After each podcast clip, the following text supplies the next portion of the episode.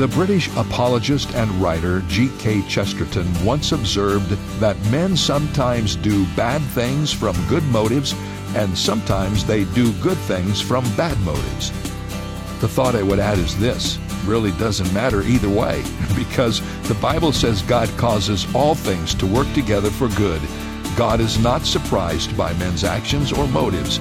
He's bigger than them both. Once, when the Apostle Paul was in prison, some men took advantage of his absence by trying to gain notoriety for themselves as preachers. Paul said he didn't care about their motives as long as the gospel was being preached.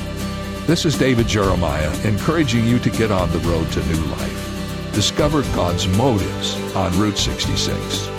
Route 66, driving the word home. Log on to Route66Life.com. Start your journey home today.